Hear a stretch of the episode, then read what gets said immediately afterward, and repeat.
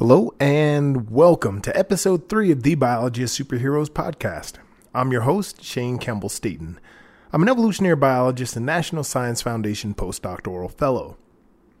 I'm joined in the lab once again by my co-host and all-around comic book head, Arian Darby. Arian's a marketing manager at Warner Brothers Entertainment Group, home to all your favorite DC comic book superheroes. In this episode, we discuss the comic book multiverse and explore how evolution might play out across an infinite number of parallel worlds. I interviewed Dr. Jonathan Losos, an evolutionary biologist and author of Improbable Destinies: Fate, Chance, and the Future of Evolution. We sit down and chat a bit about how fate and chance shape the world around us. We've got a great episode ahead, so sit back and enjoy, because the Biology of Superheroes podcast starts now.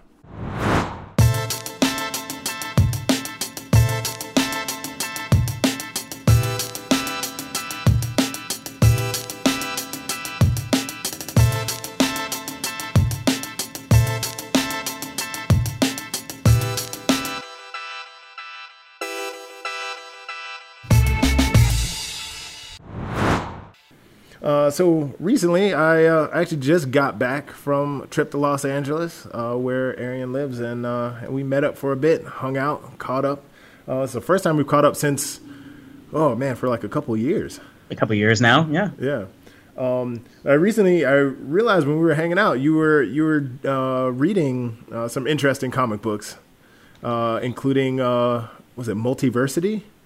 Yeah, it's a book by Grant Morrison, along with a couple of contributing artists, I believe. And then I sort of took a dive back into a classic, Infinite Crisis, with Geoff Johns and team over at DC. And I tell you, man, the multiverse is a fascinating place. Yeah. So what are we talking about when we're talking about the DC multiverse or the Marvel multiverse? What are we talking about? Well, to define it simply, I describe a multiverse as being endless parallel worlds occupying the same space, but essentially vibrating at different frequencies. And so it's something that most of the characters in the universes aren't aware of. But in certain instances, and under certain circumstances, they can become aware of it. And I think with DC in particular, we've noticed over the course of history, it's often been the Flash characters, the characters in the Flash family lineup. So with the Flashes, you're talking about being able to break down the space-time continuum. They're moving so much faster than the speed of sound or light, and these characters are actually able to essentially transcend the vibrational border of the worlds and cross over and meet each other on their new worlds, in a sense. Okay, So in this case, you have an infinite number of parallel worlds. They're occupying the same space, but they're vibrating at slightly different frequencies, so they never meet each other. But because the Flash is so fast, he can actually change the way that he vibrates in such a way that he can cross over from one world to another. Yeah, and when you're talking about the earlier iterations of the character, he's often just done it by accident. It's not something that he's purposely tried to accomplish, but he's running along at time-bending speed like we all do occasionally on a Sunday, and then pop, he pops over to the next dimension, in a sense, into this parallel world, and he starts to notice that things are a little bit different, and I think that's the key there.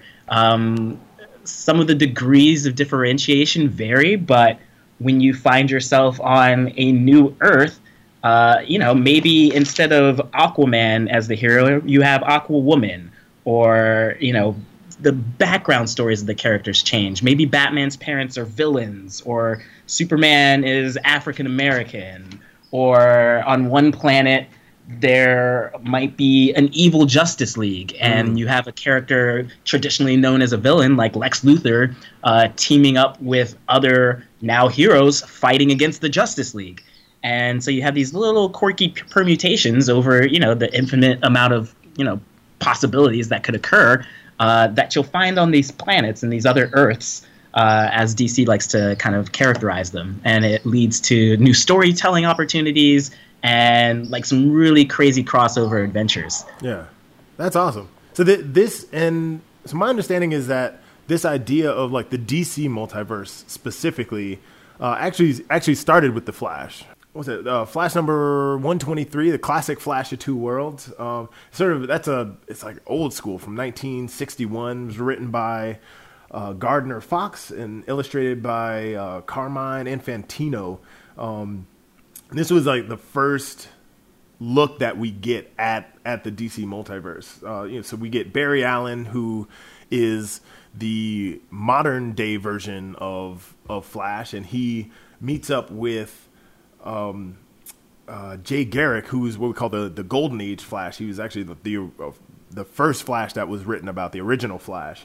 And but when they meet up in this sort of classic Flash of Two Worlds, it's not a past meets present sort of thing, but it's this idea of the parallel universes. So Barry Allen occupies Earth 1, Jay Garrick occupies Earth 2, then Barry Allen, again, as a mistake, vibrates at a slightly different frequency and pops into Earth 2, and he's really confused, and it's like, where are all the people I know and all the cities that I know? What is happening? Where am I? And in running around, he finally meets Jay Garrick, and then they team up and go on all sorts of adventures. So this original concept eventually grew to become the multiverse. Yeah, it's very cool. And with DC, you kind of see these big touch points over the course of decades. There's also a book called Crisis on Infinite Earths, that I think was put together by Marv Wolfman and George Perez and Jerry Ordway. And that sort of led into Infinite Crisis, which came out around 2005, 2006. So back in the 80s, after that first Flash sort of incident with multiversity kind of occurring within the DC world, you jump forward from the 60s to the 80s, and you have this big cataclysmic event, which is essentially sucking in all of the known superhero family from DC's roster at that time to handle a cataclysmic, multi-dimensional, spanning, world-ending crisis. So like all the heroes from all the different parallel universes team up to fight this one bad guy. Right. Essentially, yes. And, creatively, obviously, it gives you a chance to just do these epic pieces from an artwork and storytelling perspective. And, from just a continuity perspective in terms of a creative team, it allows you to essentially reset the button on a world and on a creative vision and maybe take things in a different direction. And so you got to give a hats off to the teams that come together to do this, because it's essentially not the work of just one writer, but you're often involving writers of multiple books to come in and take part of the storyline and add their own perspective to it to make sure that everything kind of lines up and makes sense before you move forward together in a new direction. And at the end of the day, although it's kind of, these stories about space-time continuum and all of the science and multidimensionality, a lot of it just comes down to story-driven, character-based decisions, the emotions tied to the stories that the characters are kind of living at the time, how they're behaving and interacting with each other, the conflicts between them, and just kind of the general human element of it that makes the stories so compelling. Yeah, so it seems like the multiverse is kind of an excuse for different comic book writers to have some artistic freedom to tell a story in a slightly different way or take an original, like make an original version of some classic character. Gives them a little bit of artistic freedom, but then when it gets out of hand, they collapse it all with some world's ending event like Infinite Crisis, and then start all over again. Yeah, I mean, it's just this cataclysmic tentpole event where, potentially thousands of universes are destroyed. Some really key characters, are kind of wiped out. And it's emotional. It's really kind of compelling. They don't pull any punches in this. I don't want to give any spoilers away, but if you do have a chance to read Crisis on Infinite Earths or The Infinite Crisis, some big names are just kind of wiped out. And, creatively speaking, it's almost like an enema. It lets you clear out old stories and make way for some new tales. And so it really gives you a clear path to move forward on. but also something for fans to really feel kind of the gravitas. Because after a while, when you get into the sense of continuity and some of these books that have been running on for decades, where you're into issue number 500 or 600 and, you know, different creative teams kind of move on or off or what have you. But sometimes you needed something to really shake things up and get things moving again. And so opportunities to play with ideas around multiverses are pretty compelling. Yeah, and now we're starting to see this sort of even outside of the actual graphic novels with the new Flash TV series, you know, which depicts Barry Allen. Yeah, that series has been running for a while now and going pretty strong. It's got a great cast. And I, you know, our listeners can maybe correct us if we're wrong in the show notes or online on social media. But I think it's really the first mainstream example we've seen of the idea of a multiverse being presented to kind of a general audience, because it can get a little confusing.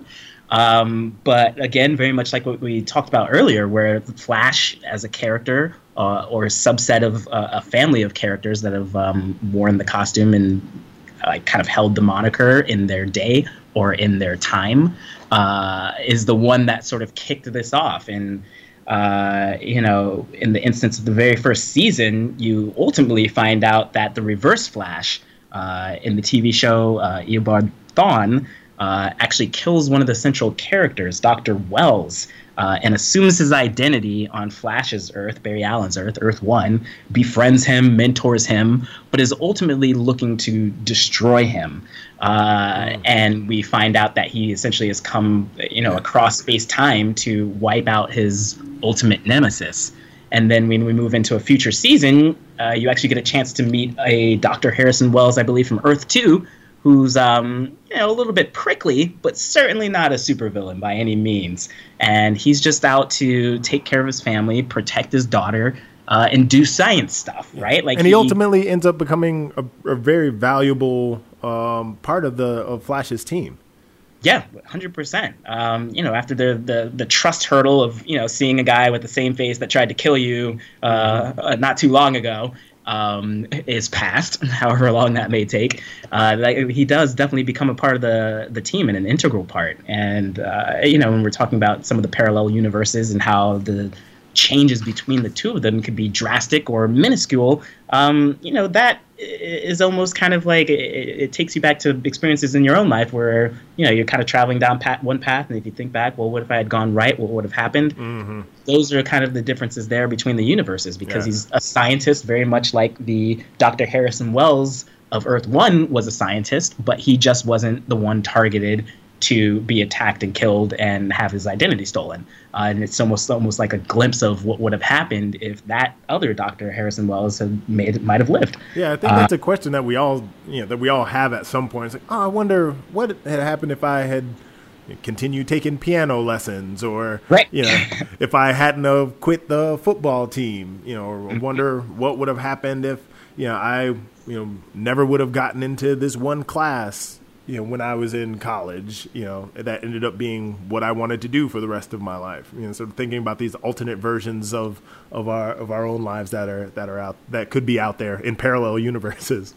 Yeah, and it's fascinating because you can so clearly kind of see, especially, you know, the older you get, the different paths you could have taken, and you know, you can kind of envision that. And it's always not too late either. I think on a personal note, sometimes if there's something you ever want to revisit, that you did in your past, dig it back up again, especially if you cared about it and you're passionate about it. I think, you know, maybe part of that is why we're talking here right now. I grew up loving comic books, and I certainly didn't, you know, 20 some odd years ago say, you know, I'm going to keep reading these things, because one day when that podcast opportunity comes around with one of my really good friends, I'm on it. I'm going to be there. I'm going to be ready. If only we had that sort of forethought. So when I was reading this Flash of Two Worlds, this was really, really interesting for me, because there is this scene where, you know, after Barry sort of jumps from Earth One to Earth Two, he finds Jay Garrick, and he's trying to explain, you know, what has happened and where he's coming from. And so I'm actually looking at it right now, and there's this one panel in the first issue. So this is Flash 123. I'm just going to read directly from the panel. And he says, "My theory is Both Earths were created at the same time in two quite similar universes. They vibrate differently, which keeps them apart. Life, customs, even languages evolved on your Earth almost exactly as they did on my Earth. Destiny must have decreed that there be a Flash on each Earth. Now, as an evolutionary biologist, this brings up some really, really interesting questions. Right? So if we consider the multiverse, right, this infinite number of Earths, on each of these Earths, right, if they were created at the same time, that means you have somewhere between 3.5 and 4.5 billion years of evolution playing out independently on each one of these Earths. So how likely is it that we get such similar results, right? Not only do we get the same species popping up on each Earth, but in some cases we get the same individuals popping up on each Earth with slightly different variations.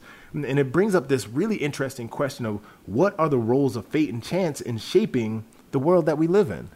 So I recently took a trip back to my old stomping grounds at Harvard, where I did my PhD, and I sat down with my PhD advisor, Jonathan Losos. I actually gave him a copy of the classic Flash of Two Worlds, and he read it, and we had a bit of a chat about it from an evolutionary perspective. So let's start off by just getting a little bit of background on Jonathan and how he got into what he does. How did you get into biology as a field? Well, like most little boys, I was fascinated by dinosaurs. And so when I was 5 years old, I had a basket full of plastic dinosaurs that I took to nursery school with me. And I was actually kind of legendary for my dinosaurs and my dinosaur knowledge. And then as I got older, I became interested in living reptiles. And I had lizards as pets. And I actually convinced my mother that I should be allowed to have a small alligator, something called a caiman from South America, as a pet. And so I got them, and they were nasty little creatures, but fascinating. And so the more as I grew up, the more I knew about reptiles, just the more fascinated I became. And so when I went to college, I thought, well, I'll study biology and see if I really continue to like it. And it just built and built and built. And so it really all goes back to dinosaurs. I've always been fascinated by animals and reptiles in particular. And so just the more I've learned, the more fascinated I've become. I study reptiles now. And when people meet me now, I'm 55. The few people still around who knew me when I was 5, they say, oh, yes, of course that's what you're doing. It makes perfect sense. That's amazing. Had about as linear a career trajectory as anyone I know. And so tell me about your career now. Well, I'm a professor at Harvard University, and I'm also curator at Harvard's Museum of Comparative Zoology, curator of herpetology, which is the study of reptiles and amphibians. And so I study reptiles, how they evolve, how they adapt to local circumstances, how one ancestral species gives rise to many descendant species. And so I studied the evolutionary diversification of reptiles, particularly one type of reptile, a little lizard called an anole lizard. Lizards in the genus Anolis that are found in Florida, throughout the Caribbean, and throughout Central America and much of South America.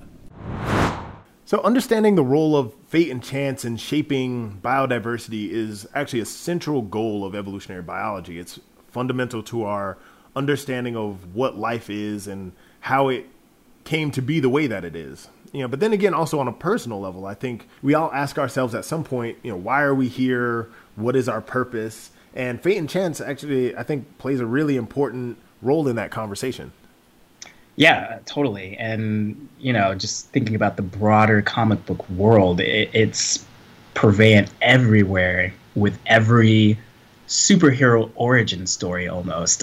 You look at a character like Spider-Man or Batman or Superman, they all have these tragic events happening to them, potentially by fate.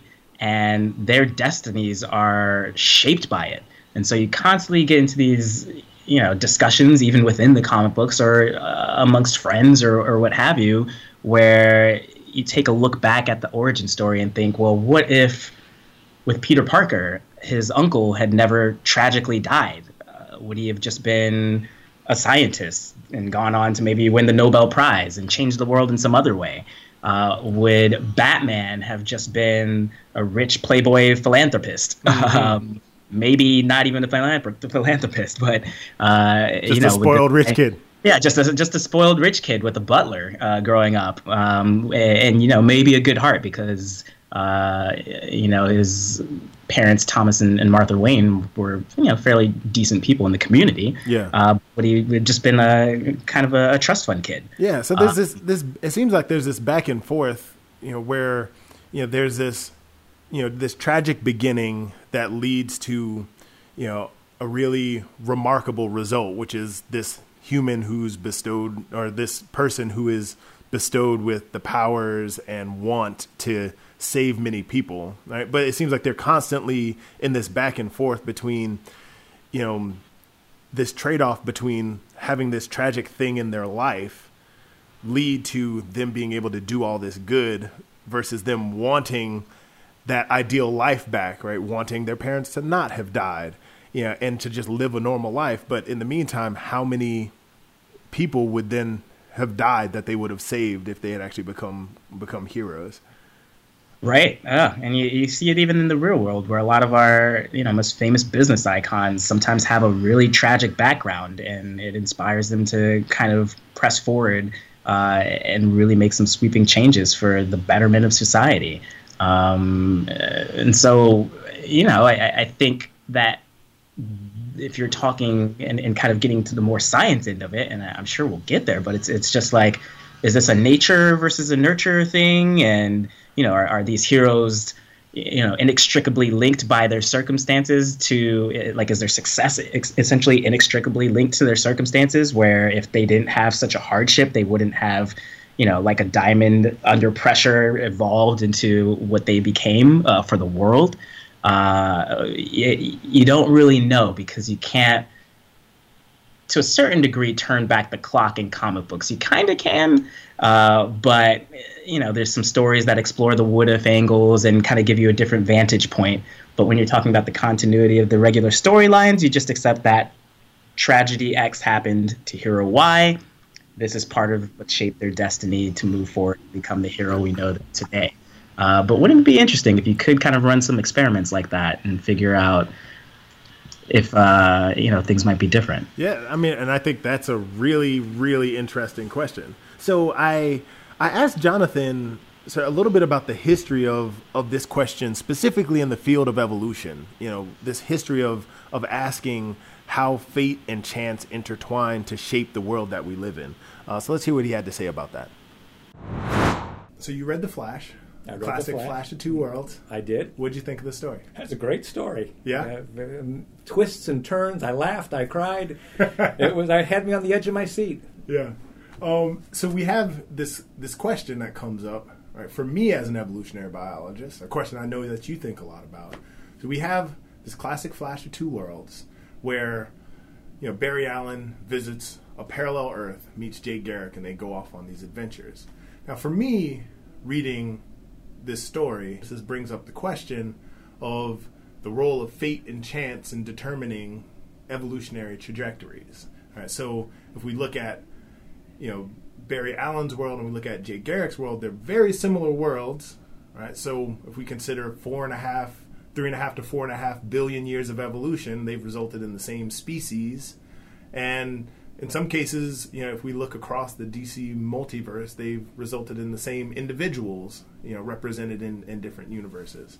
And I know that this is a classic question in evolutionary biology, and I was wondering, you know, when and how did biologists start thinking about the sort of the roles of fate and chance in shaping patterns of evolution? Well, this is a very old question in various permutations, goes back deep into the history of evolutionary biology and the history of science itself. You know, how fated was the world to be as it is? How deterministic versus what is the role of chance events and what we call contingency, happenstance? And could life have gone a very different route? In biology, probably the most important time for the development of these ideas was back in the 1930s and 1940s, where people were debating the importance of natural selection in driving evolutionary change versus the importance of random processes, random mutations, and the changes that accumulate through time in a population just due to to happenstance, to random events.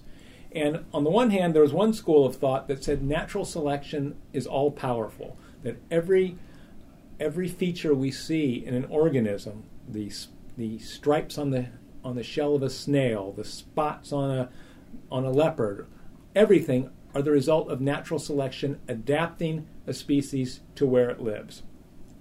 On the other hand, there were some who argued that a lot of the differences we see among species are just random, that a mutation happened to occur in one population and not another, and for just by chance that mutation became established in the population, and so that the differences between species might have no adaptive significance. And so the argument was, to what extent are the differences we see between populations the result of natural selection versus chance processes? And so that's been a long-running debate in evolutionary biology, and it doesn't go away. Just when the pendulum swings one way, the new data send it back the other. Probably the most influential idea, at least in the last few decades on this, has to do with the famous evolutionary biologist Stephen Jay Gould, who basically had a thought experiment. He said, suppose that we could go back in time and start again, that we could, his metaphor was we could replay the tape of life and start again from the same circumstances,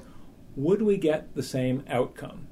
And his argument was that no, we wouldn't, because there are just random events that occur that might send life in a very different direction. The occurrence of one mutation instead of another, or just a gust of wind, a hurricane, a chance event causing one animal to survive another and not another one, might change the evolutionary trajectory so that the outcome might be very different. And so his argument was, if you replay the tape of life, you'd get a very different outcome.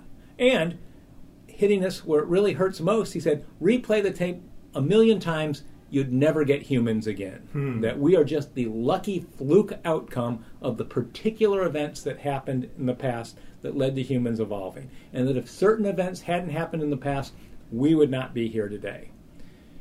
And so that was a very influential argument that Gould made in a fabulous book called Wonderful Life. But that book was published. There were actually no data at the time. No one was testing the idea of how repeatable or predictable evolution is. But in the almost 30 years since that book has been published, many people have tried to study that question to actually ask, how deterministic is evolution, or how much does chance play a role? So it seems like our understanding of fate versus chance and shaping the world around us is actually still an ongoing debate, both from a scientific standpoint and from a philosophical standpoint. So yeah, I'd say that both science and philosophy have their work cut out for them in that regard, because as Jonathan mentioned, there's still a lot of back and forth, and there's evidence on both sides kind of battling it out. But what's interesting in the comic book world is that, creatively speaking, these guys, I guess, have the advantage of being able to start over whenever they want. And so if they want to explore the idea of a different angle of a character, they can find a new creative team to take that path. And so when you get into the idea of what's known as continuity in the comic book world, that's essentially the creative vision of one particular team in any given medium. Because there's continuity in the comic books across different titles that may be reflected upon the same character, or there's continuity across different mediums, such as comic books and television and movies. And so when you take a look at the origin story of Batman from Christopher Nolan's world versus maybe like Batman Begins and Dark Knight Rises, The Dark Knight, essentially the Dark Knight trilogy, versus something like the animated series back in the 90s, or even the original TV show back in the 60s or 70s. Adam West, yeah, and all of that. So it's a completely different take on the character and a completely different creative vision. Yeah, so they have free range to actually rewind the tape and play it back again. All of that. It comes with its cost, too, because then you get into the classic, nerd battles of, oh, this is the origin, or this is the best story, or, or people, are just kind of like, oh, I thought Peter Parker was this, but, I just saw the movie, and it's this, and that happened. And, you know, from a comic book perspective, you just have to kind of accept the different variants and interpretations of a character and trust that creatively over the course of time, everyone's kind of keeping the spirit alive of what the original essence was.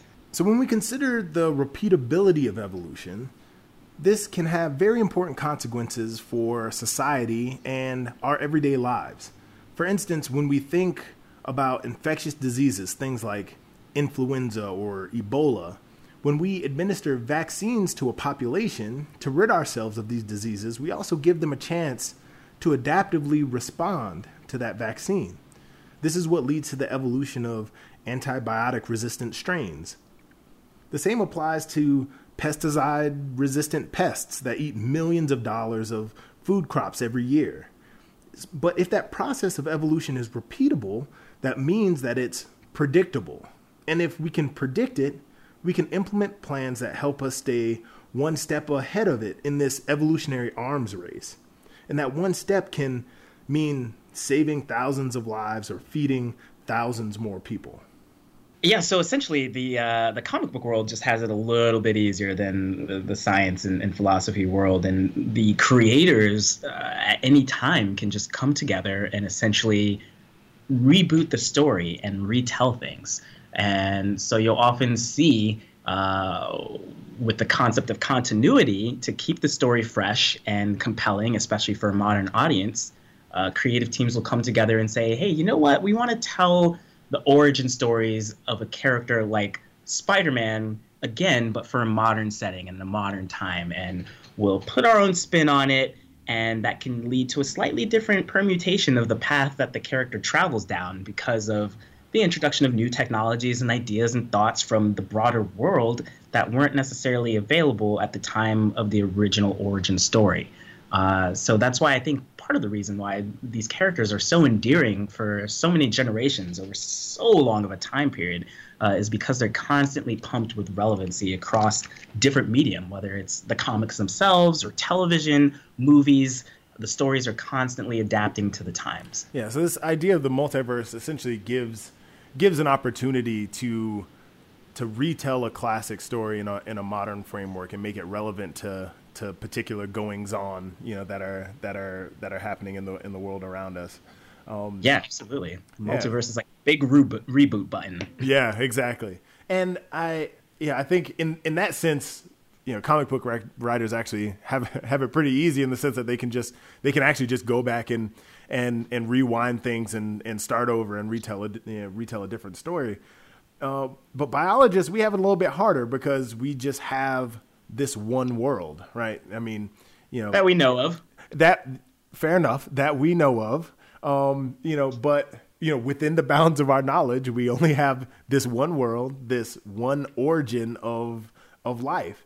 So then, how do we actually go out and use what we have at hand to ask or to answer this question of fate versus chance? So when we go out into the real world, what does life actually tell us, and how do scientists study this?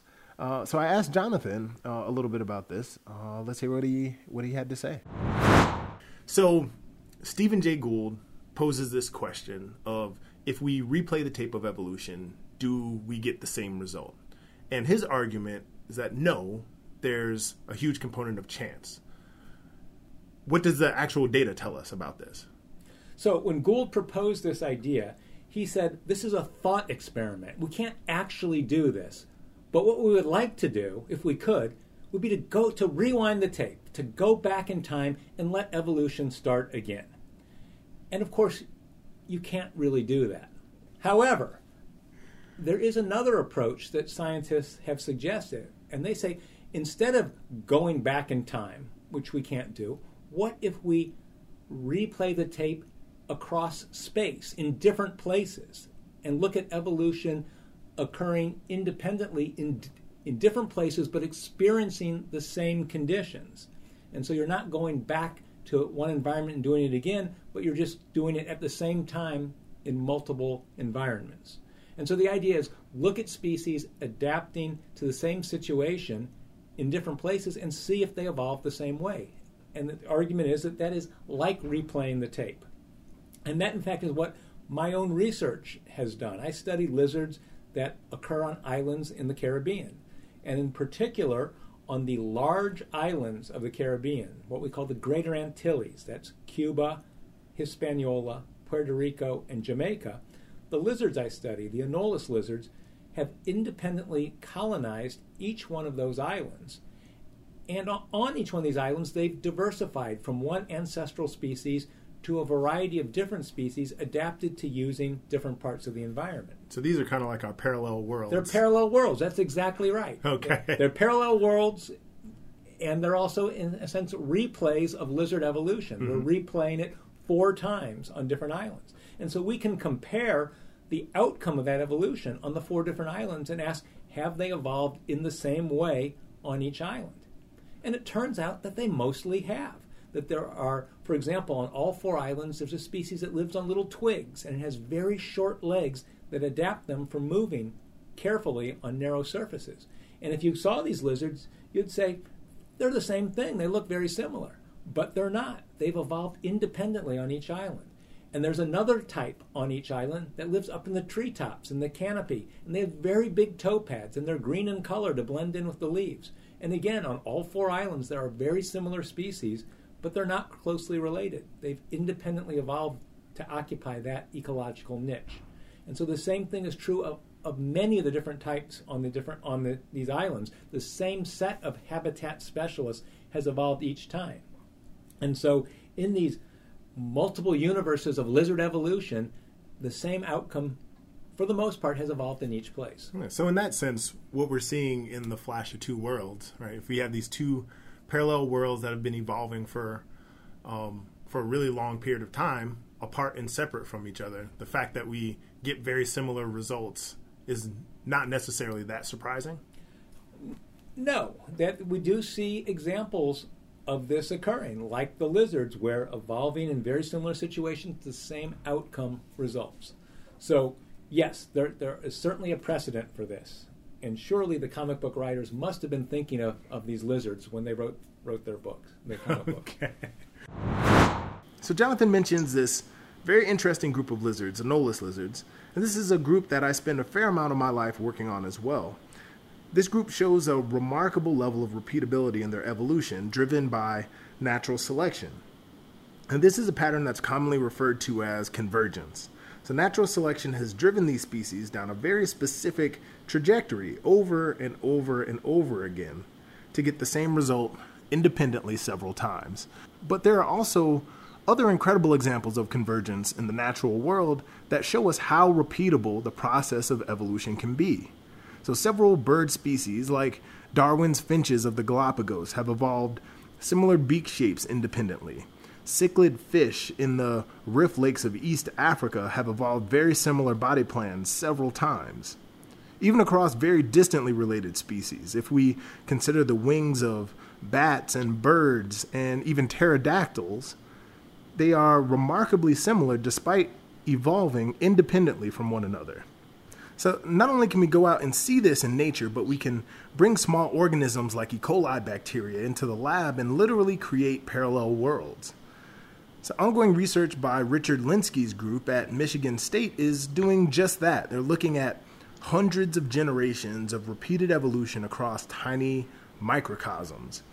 So in combination, studies of these natural experiments across islands and lakes, as well as laboratory experiments using these tiny petri dish worlds, we can gain a pretty in-depth understanding of how fate and chance shape evolution.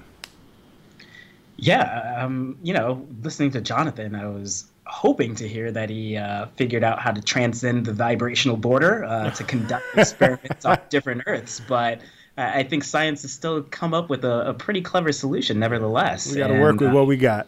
Yeah, we're working with what we got. And, when I think about the story of Infinite Crisis, there was a character in there, Alexander Luthor, who was one of the original survivors from the Crisis on Infinite Earths storyline back in the 80s. And essentially he went through so much trauma with his world being destroyed that his main goal in Infinite Crisis was to essentially recreate the multiverse so that he could cherry pick from the best of all of the representations of Earths across the multiverse, the infinite selection and opportunity of offerings of heroes and people and talent, and cherry pick from the best of them to recreate the best Earth possible and the perfect world for people to live on, so that there'd never be any more pain or you know, needless death or what have you. And you know, I don't get a super villain vibe from Jonathan or anything, so I get strictly science on his end, and it's all good intentions, but you know, sometimes in the superhero world, we and in the comic book world, we see characters start out with the best intentions, but you know, sometimes get thrown down the wrong path. But it's fascinating to hear what science has kind of come up with to run its own experimentations and to sort of tackle this question of fate versus chance. Yeah. So you mentioned this. You know, you mentioned Alexander Luthor sort of doing this tinkering to try to find, you know, to try to put together the optimal Earth. And I don't know of anyone specifically who's actually doing this in the lab, but you know, using these experimental techniques, you know, where you recreate parallel Earths, you know, recreate parallel universes in these petri dishes. You know, you can actually implement some really interesting experiments to try to find, to try to understand how organisms, you know, can come about the optimal solution for solving particular problems, right? So you introduce some, you know, new food source, or you introduce some new predator or some limiting resource, and you know, and then by looking at this independently across multiple petri dishes, i.e. multiple universes, right, you can see how predictable those solutions are, yeah, and sort of when you get the optimal solution and how many times you get the optimal solution. That's cool. Yeah. So on the flip side of things, we also see some very intriguing examples of one-off events that have happened, you know, in the natural world. So things have evolved that we never saw before and we have never seen since. And I think these also provide really interesting insight into the process of evolution. So I asked Jonathan a little bit more about this. Let's hear what he had to say.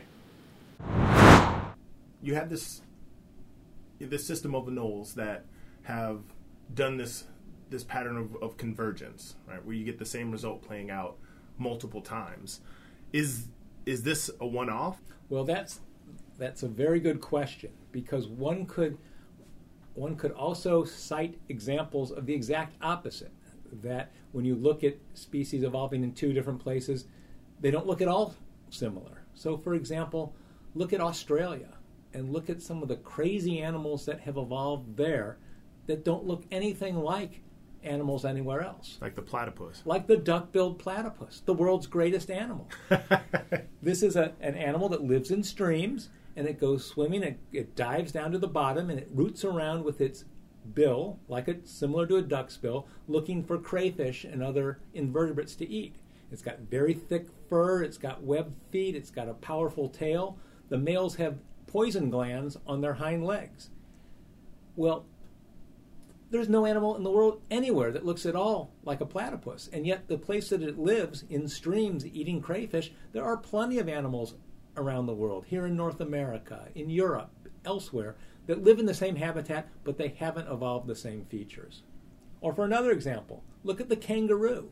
The kangaroo is a grazing herbivore. It's sort of the equivalent of deer in North America, but it looks nothing like deer. Or the koala. There's no parallel with the koala. So in this case, you could say that there are many animals in Australia that have adapted to the same situations found elsewhere, but in very different ways. Or can I give you an even more extreme example? Oh, yeah, please. New Zealand. So New Zealand broke off from Australia maybe 80 million years ago. And today, there are almost no mammals on New Zealand. The only mammals, there are a few species of bats and a few species of seals that haul up on the beaches. But other than that, there are no mammals. And so New Zealand is ruled by birds. And so they have evolved to be the predators, the herbivores, the grazers, and they don't look at all like, say, what you'd see on the plains of Africa or the mountains of the Andes. They're a completely different ecosystem, unlike anything else. And what that suggests is that if you start one of your universes with birds, you're going to get a very different outcome than if you start with mammals. Mm. And so sometimes you start different places, you get very different evolutionary outcomes. So is that what makes the difference between fate and chance? Is it where you start? That has a lot to it. The more similar you are at the start, the more likely you are to evolve in the same way. Hmm. And there are plenty of examples of that. Closely related species, when they are placed in similar environments, often evolve in very similar ways. And there's a couple of reasons for that. The first reason is that they tend to have the same genes and the same genetic variations.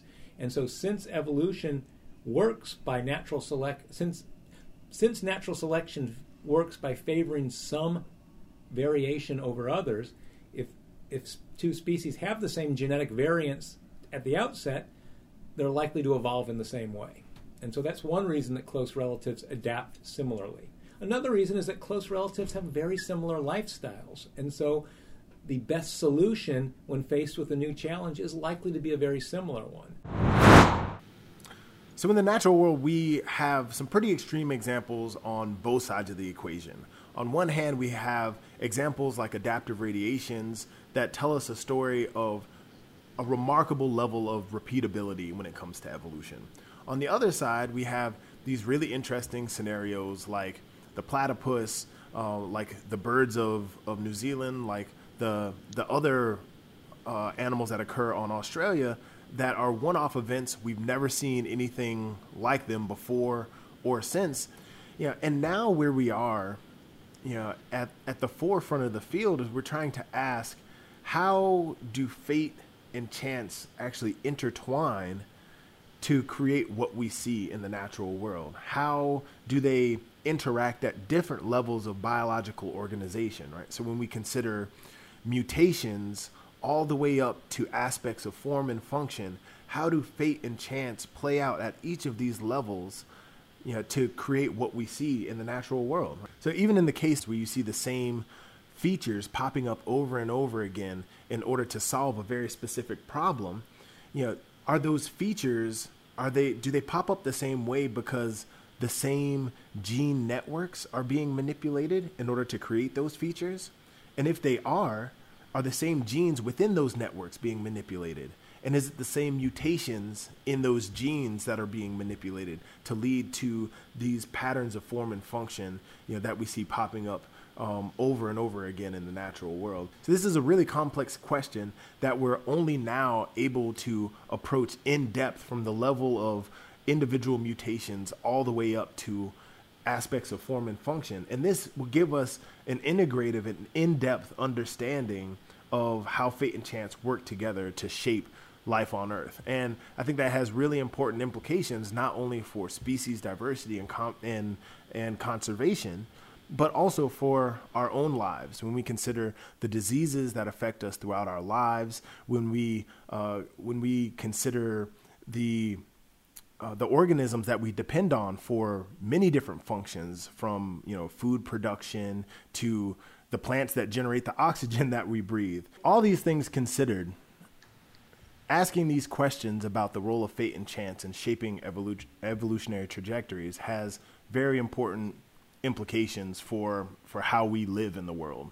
Yeah, so listening to what Jonathan said about the platypus and birds of New Zealand, would you consider these outliers in a sense?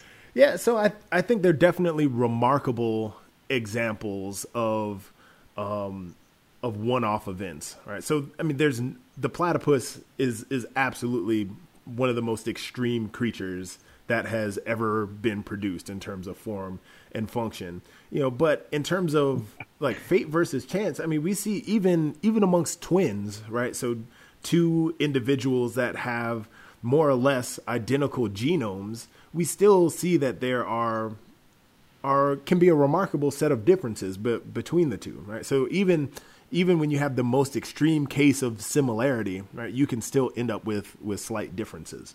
Oh, yeah. And just in the comic book world, I guess you have some of these remarkable incidents as well in terms of just the different universes and worlds that you can encounter, because, you know, oftentimes when you think about the concept of multiverse, a lot of the examples that pop up are these slight tweaks and variations, and then at times they can be a little bit more extreme.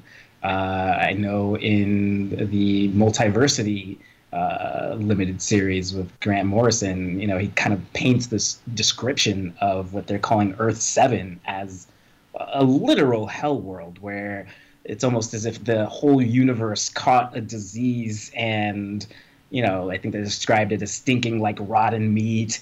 Earth 7 is actually worse than that description is how they kind of... It's like, whoa, what could possibly be produced of that? Or another world where it's so badly out of tune, the laws of physics are just like they've been disabled, and it's like all of reality has been broken, and you know, just these kind of mind-bending concepts of, okay, well, what does that mean in terms of the heroes or people or beings otherwise that are kind of being produced there? And then even just in terms of who lives on the worlds themselves, like I mentioned earlier, there's Earth Prime, where literally there's only one superhero in that universe, and it's Superboy, Superboy Prime, that he's known as in the comic books. And, you know, that kind of brings up the question of, you know, is it fate that there was only meant to be one superhero? Is this an example of maybe a perfect world because the world hasn't dictated a necessity for more heroes because of the other problems or things that might be occurring in that universe? There's a lot of angles to go with it. Yeah, so I really like, you know, you brought up this idea that, like, fate seems to be a major driving factor in the comic books. And even in the Flash of Two Worlds, we see, you know, it seems to be pretty fate driven, right? Given, you know, given that quote from Barry Allen, you know, it seems like, you know, there was fated to be a Flash in each world. So I asked Jonathan, a little bit about, you know, his take on the Flash of Two Worlds and how that lines up with our understanding of convergent evolution. I think one of the interesting things about Flash of Two Worlds is the differences between them. Okay. That all they're very similar, but they're not quite the same. Uh-huh. And for example, New Flash, Barry Allen, puts on his outfit by hitting his ring and out it comes, whereas Old Flash never figured that out, and so he just wears his outfit underneath his regular clothes. Yep. And Old Flash has a gray hat with little wings coming out of it, and New Flash has a red hood over his head. So there are little bits of differences. And we even see this today, that species that have evolved similarly, we can say, well, they're convergent, they've adapted in the same way, but there are usually little differences that often are the result of their ancestry, that they evolved in slightly different ways, and we can even see little traces of that, even when they're mostly the same. So, for example, the lizards I study, they are, say, the species that evolved to use the twigs. They're very similar looking, but they're not identical. Their patterns are slightly different. Some species are a little bit larger than others. Some have a little spiky crest down the middle of their back. Others don't. So there are some differences between them. If you looked at them, your first impression would be, these look really similar. But then, oh, but there are a few differences. And so you can see that today. And it's usually the case that convergent species, we can tell that they're not identical. Although not always. In some cases, we thought that they were the same species, and then we realized they weren't. But usually there are some differences. Okay. So it seems like from an evolutionary perspective, all in all, the Flash of Two Worlds, not that far-fetched. Not that far-fetched at all. Besides the speedsters. Hey, give evolution time. Who knows? Look at the cheetah, the peregrine falcon. Yeah, so it seems from Jonathan's perspective, you know, this classic Flash of Two Worlds and a lot of what's happening in the DC multiverse isn't that far-fetched. It seems like they're on point in a lot of aspects of their interpretation. Yeah, I mean, he literally said, give evolution some time. I think Jonathan's coming over to my side of the fence, and you know, wouldn't it be interesting? I mean, you've got these great minds in science digging into comic books now, and I wonder, you know, if over the course of the time, if we continue to do this, and maybe they continue to read comics, will there be kind of a cross pollination of ideas where they're influencing maybe the comic book world and obviously the broader world at large, and maybe they might be inspired by some of the stories they read from the comics, and it might take them in a different direction in their work. So you know, it was really cool chatting with him, and I it kind of ties it back to what we were talking about earlier, even just on the personal level, where you know, it's not too hard to imagine yourself taking a slightly different path. And, you know, would that mean you're a completely different person in terms of, you know, your size and your expressions and mannerisms? Maybe not, but it may have an impact on, you know, the way you speak a little bit, or how you dress, or certainly what you do as a profession. And that could be a parallel path in an alternate multiverse representation of you, sort of leading a different life. So yeah, I think, you know, and you know, when I first approached this with Jonathan, he mentioned this original idea by Stephen Jay Gould, this thought experiment, what we call a Gedanken experiment, of replaying the tape of evolution.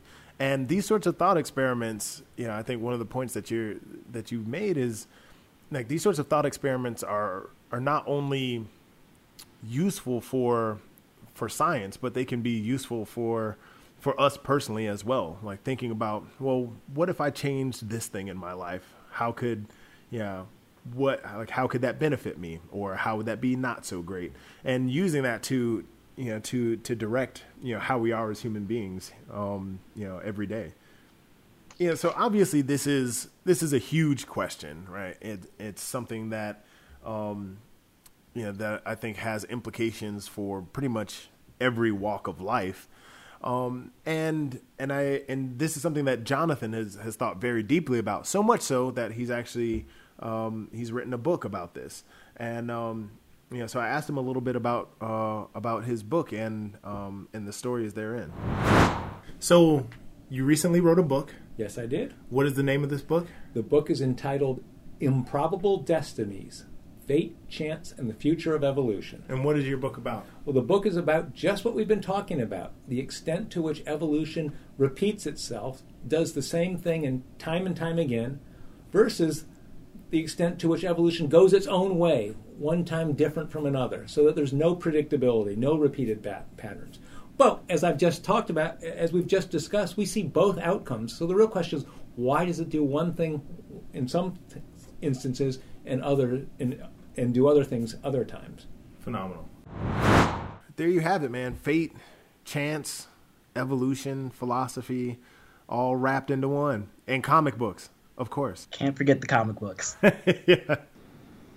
So Jonathan's book, Improbable Destinies: Fate, Chance, and the Future of Evolution, is in stores now. You should definitely pick it up. Get yourself a copy. I was lucky enough to get an early release version of the book, and I can tell you that it is absolutely phenomenal. Jonathan is a great writer, and he thinks very deeply about this subject. So check it out online, order it from Amazon or wherever else people get books these days. The bookstore, the few that are left, go to it. Ask for it there. Well, I think that's all we have today, man. I thought this was a great exploration of science, philosophy, fate, chance, comic books, superheroes. I think, you know, we did a lot this episode. Yeah, absolutely. You know, hope you guys enjoyed it. If you have any questions or comments or suggestions, please share them with us. We're more than happy to take a look and explore different topics. But it's been a pleasure as always, man. Always a pleasure. I'll catch you later, man. All right. Signing off. See you guys next time. Peace. I hope you enjoyed episode 3 of the Biology of Superheroes podcast. Stay tuned next month when we explore the classic movie and book series, Jurassic Park. I sit down with developmental biologist Dr. Evan Kingsley, and we talk about how scientists study the biology of ancient creatures beyond what they leave us in their fossils. If you like what you've heard, rate us on Facebook, iTunes, and Stitcher. Send us your questions on Facebook or email us at biologyofsuperheroes@gmail.com. With that, I'll say thanks again and stay curious.